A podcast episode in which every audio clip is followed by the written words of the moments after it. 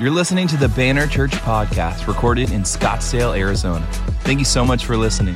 For more information, visit us online at thebannerchurch.com. Uh, what, what I want to do this morning is, if you have your Bibles with you, I'm going to invite you to open with me uh, to the book of Joshua, chapter 3. And I'm going to be uh, speaking a message from the depths of my heart this morning, something that I feel like my wife and I have been living out since January. So I've had this topic, I've had this idea um, in my heart for about seven months. And I feel like right now, God is just now kind of allowing me uh, to, to speak this. I, I, um, I tried to speak this a couple places, but I felt like God was wanting me to wait um, but I feel like this is the opportune time, and I'm excited to share this message with you. But before I do that, what is Youth Alive? What do we do? What are we a part of? What are we trying to accomplish? And um, thank you, Pastor Carson, for uh, the, the overview. And so, what we, what we want to do is this there are 1,979 schools in Arizona, which equals about 488,000 students in those schools. So, what Brittany and I have answered the call of God in our lives to do is this we want to reach every student in every school. Because I believe this that if there is any group of people in our society today that need Jesus, it's the local school. Amen? Well, I don't know if you've paid attention or seen the Red for Ed movement with all the and all the school shootings, the suicides, and all of those things. I believe that the school is ripe for the picking. And as a youth pastor, I got incredibly dissatisfied with this understanding that there are so many students that are never, it doesn't matter how great of a youth ministry we have, how much money we dump into it, whoever we can bring in to do, do games or whatever, there's gonna be teenagers that will never, ever step foot in a church. And I, I this, sensation, this, this voice in my head kept saying to me, What are you going to do about those kids? What are you going to do about the kids that never will step foot in church?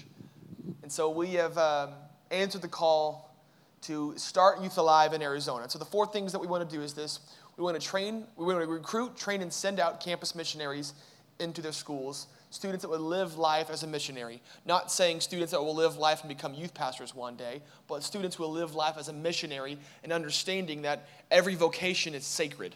Wherever I end up in this world, my career, everything is my mission field. I'm going to start now.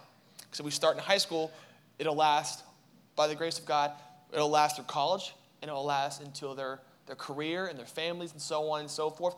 And as well, we want to help connect churches to their local school whether that mean help them bridge the gap between relationships in a healthy manner, or whether that would be um, helping them find ways and avenues to serve their campus.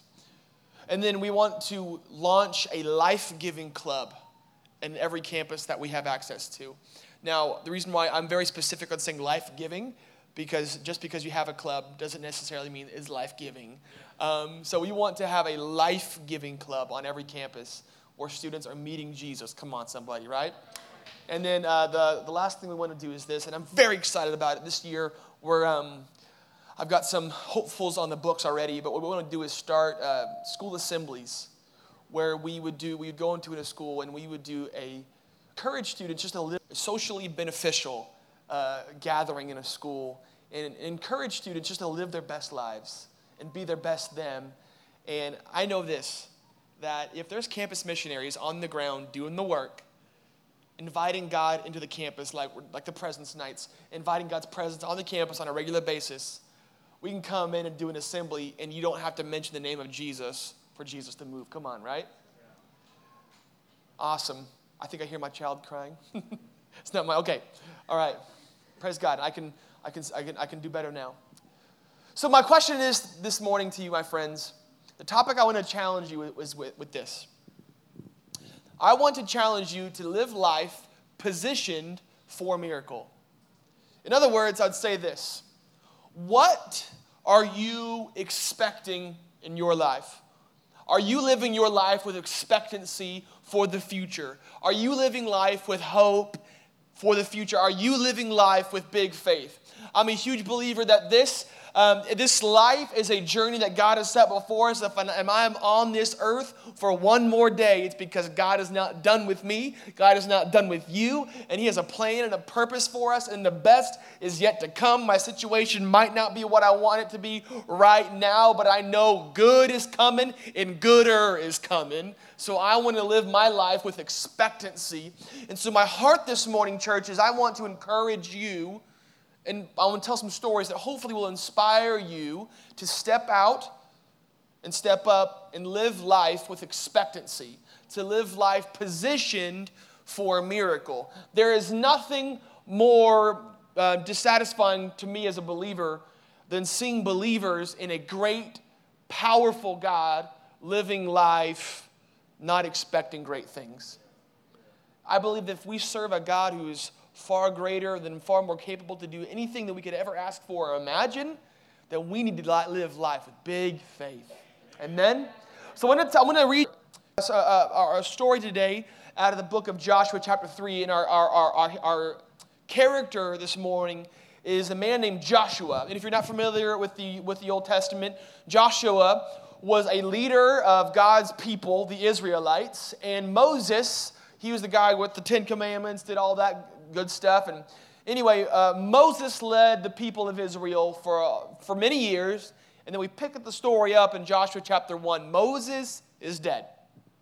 Hallelujah. I'm just kidding. Moses is dead. And then God says to Joshua, It's time for you to pick up Moses' mantle and you're going to lead the people of Israel. Ouch, that's, that's scary. How can I, I can't believe that. How do I do that? He says, I want you to finish Moses' job. I want you to lead the people to the promised land. So here's what you're going to do you're going to be bold, you're going to be courageous. Now, go.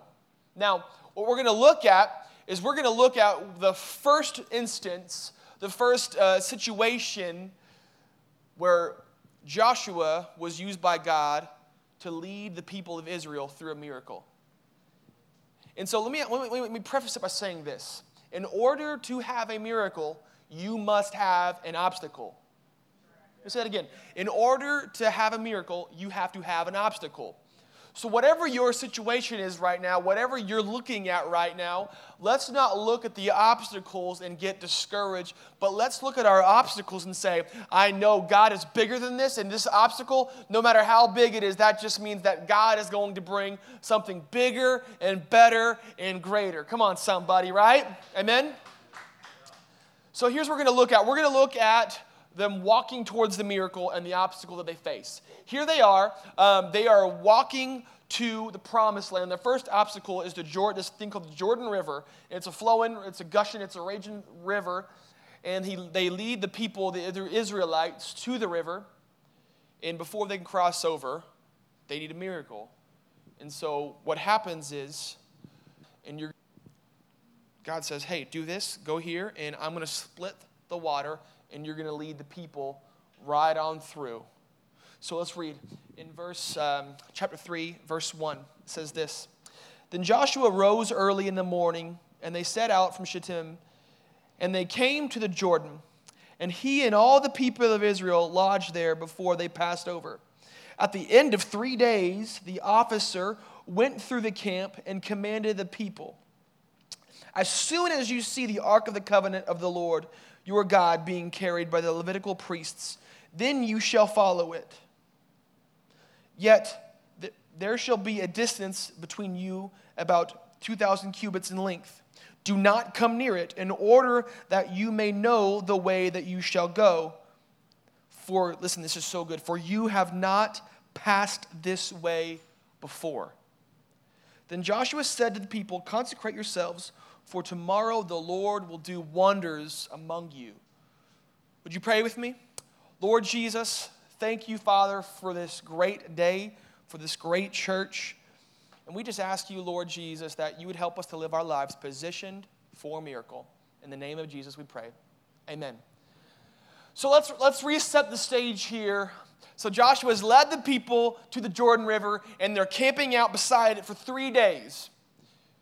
Now, the, the, the need is to get the people to the promised land. The obstacle is the Jordan River. The miracle needed is to part the waters so that we can go through. Now, for my wife and I, our dream, our vision, our hope, and our, and our, and our, uh, our goal in this life is to reach every student in every school. Now, let me, what are some obstacles? Some might say the schools are closed. Some might say separation of church and state. Some might say that people don't want anything to do with Jesus on campus, and you might be true, but I would say this that no closed door is too tight for Jesus. Come on, somebody. Whatever the now, whatever, whatever, whatever the need for the miracle is in your life, and whatever the obstacle is in your life, I want to speak to that today, because your situation has to bow down before the Lord. And so I want to give you three thoughts, three ideas when it comes to positioning life for a miracle that my, I believe my wife and I have been experiencing and living out the past seven months. Now, I am not an expert on miraculous moves of God or anything like that, so this is not an exhaustive list. But I, I ask you that you would lean in and engage this topic with me this morning. And I'm on this journey with you, and together, let's look at this and see if God would speak to our hearts this morning. Amen? So, number one would be this to position your life for a miracle. Number one, stay behind. Number one, stay behind. So, as we see in this, these first couple verses, it says that Joshua and the people, they came to the Jordan River and they camped there for three days. Now, I would say this I want to be the type of person, I don't go anywhere, I don't do anything unless I see God go before me. And as we, as we go on to this, the, the verse 3 and 4 says, um, only when you see the ark of the covenant of the Lord, in other words, the presence of God, only when you see God move and get up and go, that is when you stand up and then you follow it. So, listen, my friends, if you want to live life positioned for a miracle, do not get ahead of God. Be the type of individual, be the type of church that says, wherever God goes, we're going to go, and I'm not going to move until I see God move. If He says, hey, camp out here in Scottsdale and then be faithful to this community, be faithful to this church until I say go, then you plug into this church, you plug into this community, and you serve and you stay behind what God is trying to do, and you position your life for a miracle. And then listen, it says this, and you are, listen, I love 2,000 cubits behind so you will know which way to go. Because listen, I love it says, You have not been this way before. In order to go where you've never gone before, you need to follow somebody who knows where they're going. So, in order to go where you've never gone before, you need to follow someone who knows where they're going. And I will tell you this following, following God sometimes can be absolutely, positively terrifying. But I know God wants to do things in our schools in Arizona that have never been done before. And as soon as I try to get ahead of Him, as soon as I try to make it happen on my own, I start to fall behind. So before I fall behind, I want to make sure I stay behind. So let me ask you this who or what are you following? And is what you're following taking you towards the miracle that you are needing for your life? Number two would be this be all in. Number two, be all in. As time goes on, they, um, they go, the next day happens, and they're at the Jordan River, and then God says to Joshua, He says, I want you to tell the people, um, you, you, gotta, you have to get in the water first. Get in the water, and then it will open. Get in the water first, and then it will open. It says this in um, uh, uh, chapter 6, verse 12 and 13. It says, Now therefore, take 12 men from the tribes of Israel. In other words, say, take a representative from each tribe, take a representative from each family.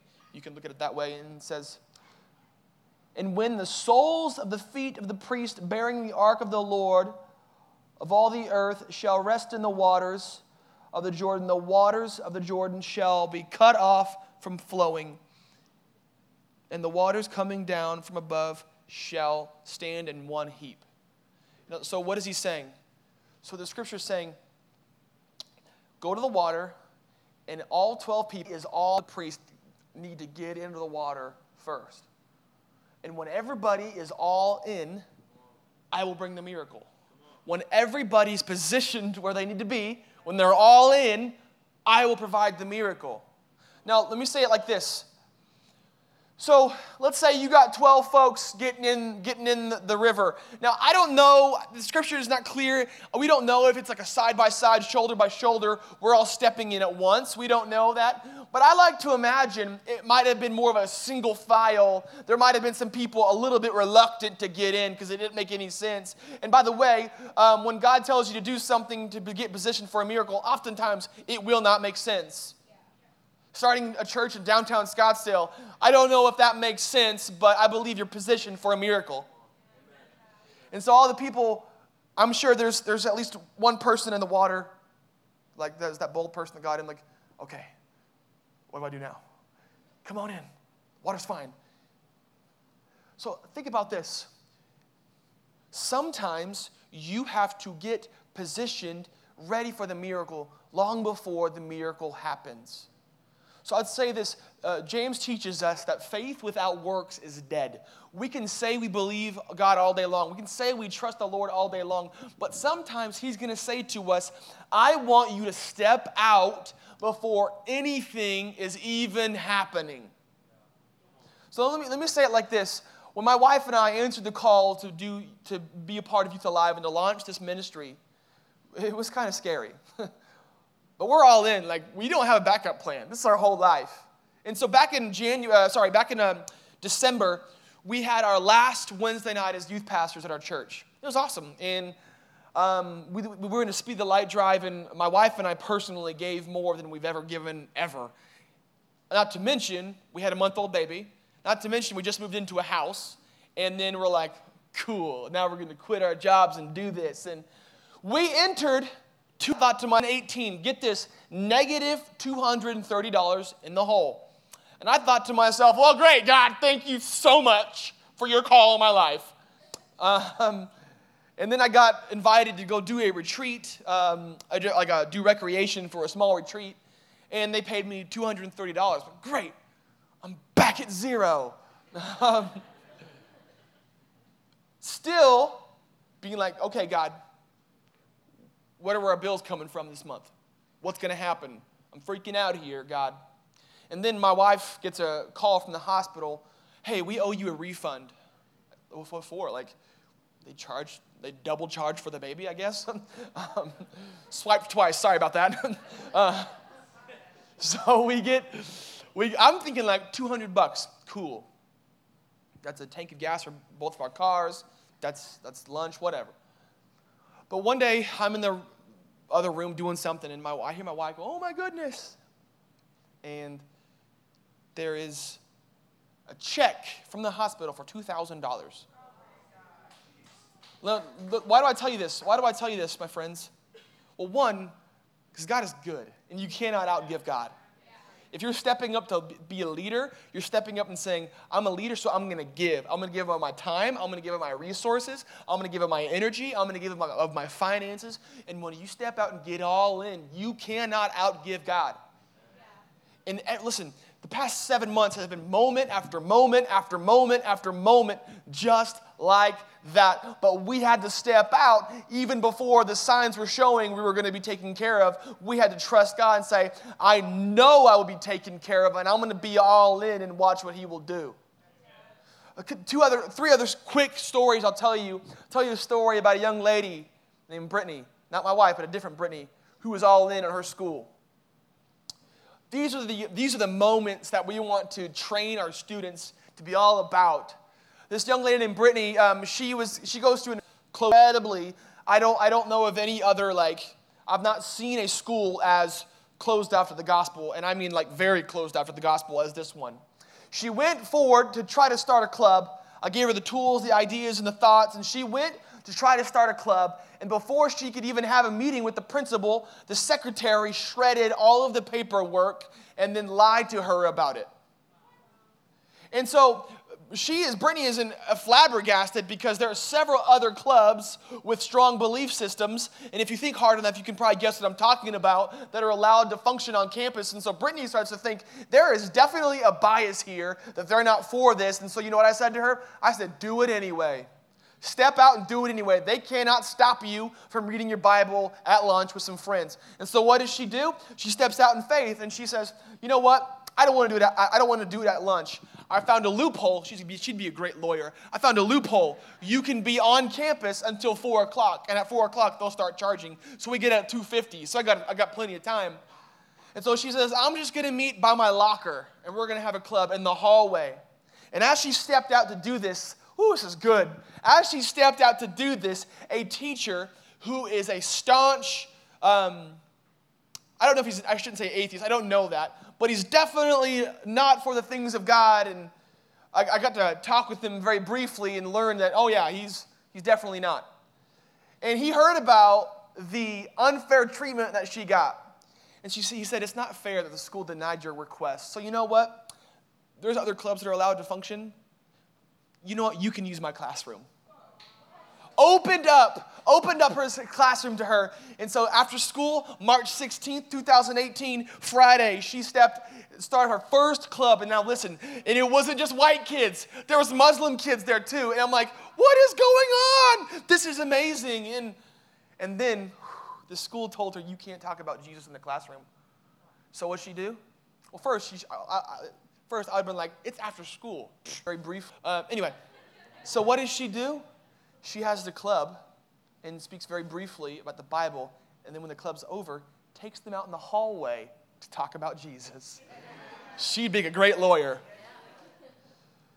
And in the hallway, I got to go to one of these meetings, and in the hallway, she gave a gospel presentation, and a little eighth grade boy gave his life to Jesus. But listen, listen, that was, that was what it means to look like, what it, what it looks like to be all in.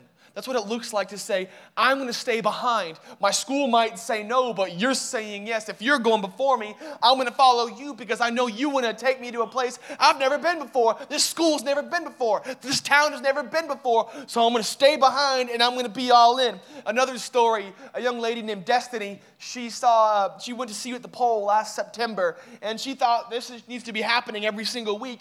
And so what did she do? She gathered four friends the initial four friends at the flagpole every Wednesday to pray. And even if it was dark, if it was early, too so early, really cold, didn't matter. Every Wednesday morning, her friends gathered around that pole, and it turned into close to 50 on a weekly basis. And not just that, students from other schools in the Prescott area found out about it and were encouraged by it. And so they would come and pray with her at her school and then go to their school for the day. And it was amazing. And then one day, a young lady walks up and she sees this prayer gathering and she sits there and wonders about it. And after the gathering ended, she said, What was that? It's like putting it on the tee. So Destiny swung, told her what it was, and the young lady was like, I don't understand faith. That doesn't make any sense. And so what did she do? Opened up a conversation. I don't, I don't know how long it took, but before this young lady went to school that day, Destiny got to lead her friend to Jesus. Amen. Let her in the prayer of salvation right there. And that's the heart of a campus missionary right there. Come on, somebody. And then lastly, last story is this, and this one's fresh. I got to do an event um, in a room full of middle schoolers, and some of you might be like, "What's a middle schooler? Why do I want them?" Do, I promise you do. They're great. I was at an event. I got to speak to middle schoolers, and this young man named uh, Max. Fun fact about him: the whole time I was with him, the whole time it was a week long, he was wearing America, "Make America Great," "Make America Great Again" hat, and like he never took it off. I'm pretty sure like he swam in it and showered in it and everything. Um, I was like, you're in seventh grade. Why do you care? anyway, um, so this kid after the event, he emailed me one of the most amazing emails, like grammatically correct, everything. And I'm like, one, that's really like well written, but two, what seventh grader emails? Like. Three, where'd you get my email? Like, I don't know what, I don't know what's going on. But this is what I, that's what I think a miracle looks like. I believe this is what God wants to do in our schools far, far more. Because I think this is a massive need that we don't really even fully understand the, the, the, the depth of. Is, so this is what he says I want to thank you for what you have um, done for me this week. You may not realize it, but this week God saved my life. Remember on Friday night chapel when you when you asked people if they had suicide suicidal thoughts to step forward? Remember, these are sixth through eighth graders. I was one of those kids. And what you said, I mean, it left me in tears. I have never come forward about this before because I thought I would just be labeled, avoided, and that people would just form opinions about me based on how I felt. When you and everybody else put your hand on my shoulder and prayed for me, it was one of the best moments of my life, and I cannot thank you enough. It may have been just another day at the office for you, but it was the world to me. You have prevented me from committing suicide, and you have saved my life. He's, when he's saying me, he means God. He's just young. when, he say, when you saved me from depression, is what. So, my friends, that is what a miracle looks like. Seeing a young person thinking suicide is the answer and realizing that Jesus is the answer. And realizing I don't have to go that direction. I don't have to go that route. I can live in freedom. And let me tell you something I believe with all of my heart that more and more and more and more and more and more this year at our schools, and our churches, there is a need for a miracle of teenagers to know that their obscurity does not need to result in suicide. Their obscurity does not need to result in a school shooting, but their obscurity needs to result in hey, there's a missionary on campus. There are people around you that love you, and let's see Jesus meet the needs of our campuses. So I want to be in. And, church, I want to challenge you to be all in. Stay behind the Lord and be all in. And I would say this specifically to Banner Church culture right here is this be all into what God is doing here because I believe that this church is uniquely set up to do something amazing. Look at the environment you're in. You're in nightclub city right now, y'all. I, I really do believe if you could tap into the culture here, and I love Carson so much. He's all about getting into the culture and engaging the people. I love that. And I believe this about your pastor. Every time I talk with him, and I told him this uh, in private, I'll say it here. Every time I talk with him, the things he says, his, his ideas, his thought process on things, it always blows my mind and super challenges me because he thinks about things differently. And I think if you're going to do things differently, you need to have a leader who thinks about things differently. And so, church, I would say this to you be all in here. I dare you to be the type of church that says, I don't care if I worked overnight, I'm still going to show up to church. I'm still going to have a smile on my face. I'm still going to serve. I'm still going to worship with all of my heart because I believe that this church could be the answer to this community. And if, if, that are in a miracle take place at Banner Church, it's not, it can't just be Pastor Josh and Katie that are in the water. It has to be everybody. So be all in, church. I challenge you to be all in. Listen, our generation today, like my generation, I think we're one of the most cause driven generations ever. We always want to be a part of the cause, and I believe that the most important cause to be a part of is the kingdom of God. So I'm the type of person, I have no problems challenging somebody's thought process when it comes to um, giving their life to the church. I have no problem with it because I believe, if we truly believe the church is the answer, if, if we truly believe that God's initiative to rescue the world is to be done through the church, if we truly believe that, then we should never be too tired for it. There should never be too much to do. It should be, this is a privilege, this is an honor, and I thank the Lord that I get to be a part of a church like this.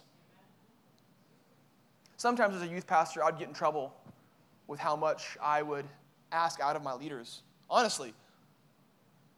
But seriously, I would ask so much about, out of my leaders, but as a result, man, there was a lot of teenagers that got saved that their parents aren't Christians, they're first generation believers, but that's because I believe there's, there's a direction we are going, and I'm not going to be afraid, I'm not going to be ashamed to ask people to give their lives to it. So, church, I challenge you to give your life to this movement here. You'll be amazed what God would do. Number three, last thought would be this stay low or get low, like little John. After I realized, I realized I said get low. I'm like, well, my wife as I was telling uh, telling them back there to put that in. My wife goes, yellow, yellow. I'm like, dang it, I should have titled it something else. Here's what I mean by that. Chapter uh, 3, verse 5. This is what Joshua says to the people. Yourself. Ooh, this is good. Joshua says to the people, Consecrate yourselves, for tomorrow the Lord will do wonders among you. What is he doing? He's telling the people to get ready, to live with expectancy, to be positioned for a miracle. So let me talk about this idea of consecrating yourself. In Scripture, there was a position of prayer. And the position of prayer was typically prostrate before the Lord. In other words, I'm kneeled down before the Lord, or I'm face down before the Lord. In the chapter beforehand, an angel of the Lord appeared to, to, appeared to Joshua. And the first thing he did is he fell on his face before it. So I want to say this to you, my friends. When we get low, we go far.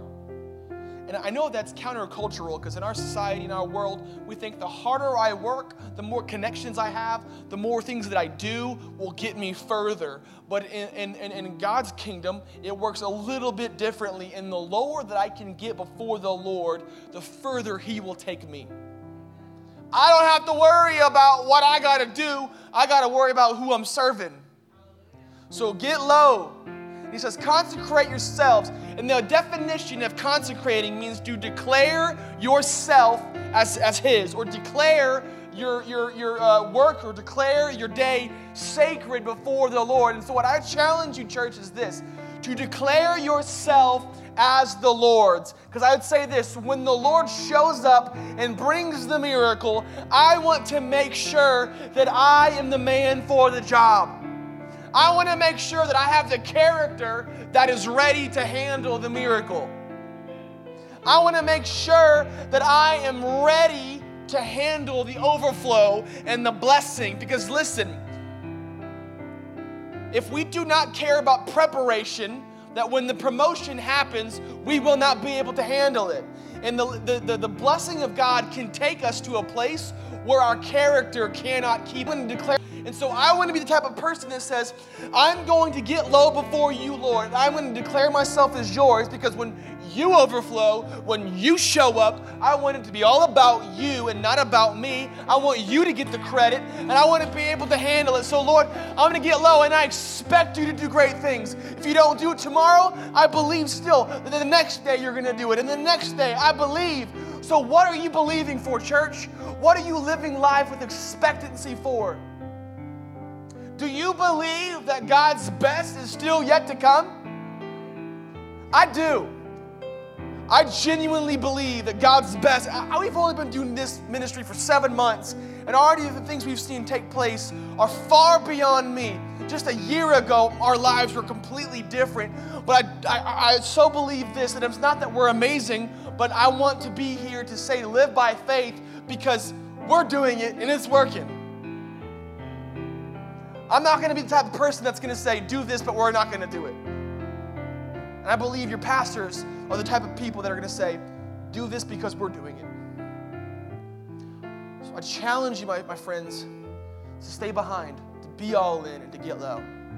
As a matter of fact, this, this coming Wednesday, July 25th, July 25th, um, I believe that this school year, I really do, I believe that this school year we're going to. Um, see doors open that have not been opened either ever or for a really long time. I believe this school year we're going to see young people who have no concept of the love of God meet Jesus. I really do. I, I, I really believe we're going to see crazy things happen this school year. And so, what I'm challenging every church, every youth pastor, and every student to do on Wednesday morning or Wednesday all day, July 25th, is to consecrate our schools and consecrate ourselves before the Lord and get ready for this next school year. So, what we're doing on July 25th is this thing called School Prayer Day, where I'm challenging every leader, and every student to, if they can, go fit so as youth onto, the, onto a campus, go onto their campus and pray for their school. So, as youth pastor, we would do this every year, and um, literally every time we would do this, we would go to the school, 30 minutes, an hour, and we would, we would lap the school we would lap the school and we'd pray. And um, one of the schools we did, a young man named Nick, ended up coming to our church, ended up getting radically saved. And now he's accepted the call to go into full time ministry, and he's going to be at, at Engage 2011 this, this fall. But that's the result of prayer. So me, I want to challenge you. Maybe you're like, I don't, I can't go to a campus on, on, on Wednesday. Well, what if you just lived in a mindset of prayer over our campuses on Wednesday? What if you did that? Maybe you're like, well, we really need a youth group. Well, start to pray for the schools, and we'll believe for an outpouring of the Holy Spirit, right? I believe that I saw y'all's kids area down there earlier, and I'm like, dang, this is sick. That downstairs basement, I'm like, I was telling Carson, like, this would be a dope place to have a youth group. It'd be so sick. Um, I believe this, my friends. I really believe in this church. I really, really do. So I, I challenge you to live life positioned for a miracle and expect God's best. Amen. Would you pray with me? Oh, Jesus, we thank you, Father, for this day. Thank you for these amazing people that have been here today and listened to my shouting and listened to my poor excuse at humor. Father God, I pray, Lord, that whatever situation that these people are dealing with today, whatever they're needing, whatever obstacle they're facing in their lives today, God, I pray, Lord, that you would help them to stay behind you. I pray, Lord, that they would be all in and they would get low, and together we would be positioned for a miracle. And Father God, we pray right now as, as well for anybody who is away from you. They need, in order before they can be positioned for a miracle, they need to receive the miracle of salvation. Maybe, Lord, there's people in the room that were once walking with you but have walked away, and they need to make a decision consciously that I'm going to follow Jesus. I'm going to commit or recommit my life to you. So, my friends, with head, heads bowed still and eyes closed, every opportunity I get to share the gospel, I want to take advantage of that. And so, as I'm talking today, and you like you're hearing about what I'm saying, and you're, like you're into it, um, but you have never consciously made a decision to make Jesus the Lord and Savior of your life, I want to invite you to do so. So what I want to do is this: I'm going to count to three, and I don't, I'm not, um, I'm not going to make it weird. I'm going to make, make it very approachable. So I just want to, count of three, ask you if you need to commit or recommit your life to Christ. To raise your hand, I'm going to do a simple prayer over you, and we're going to believe um, God's peace and comfort and joy to be on your life. So if that's you all across this room, if you need to make a decision to follow Jesus, make him your Lord and Savior, all across the room, if that's you, lift your hands on the count of three. One, Jesus is here. He loves you. Two, he's not mad at you, he's mad about you. Three, if that's anybody in the room. Thank you. Thank you put them down. Praise God. So everybody, would you would you repeat this prayer? If you raise your hand, or you should have, or and everybody else, would you repeat this prayer with me? And let's let's really believe for life change to happen right now. Lord Jesus, I admit that I'm a sinner and I need to be saved. Would you forgive me of all my sin and give me a new life? and a new hope. Help me to live in your joy. From this day forward, I will follow you. In the name of Jesus, amen. Amen. Awesome. We love you guys. Thank you so much.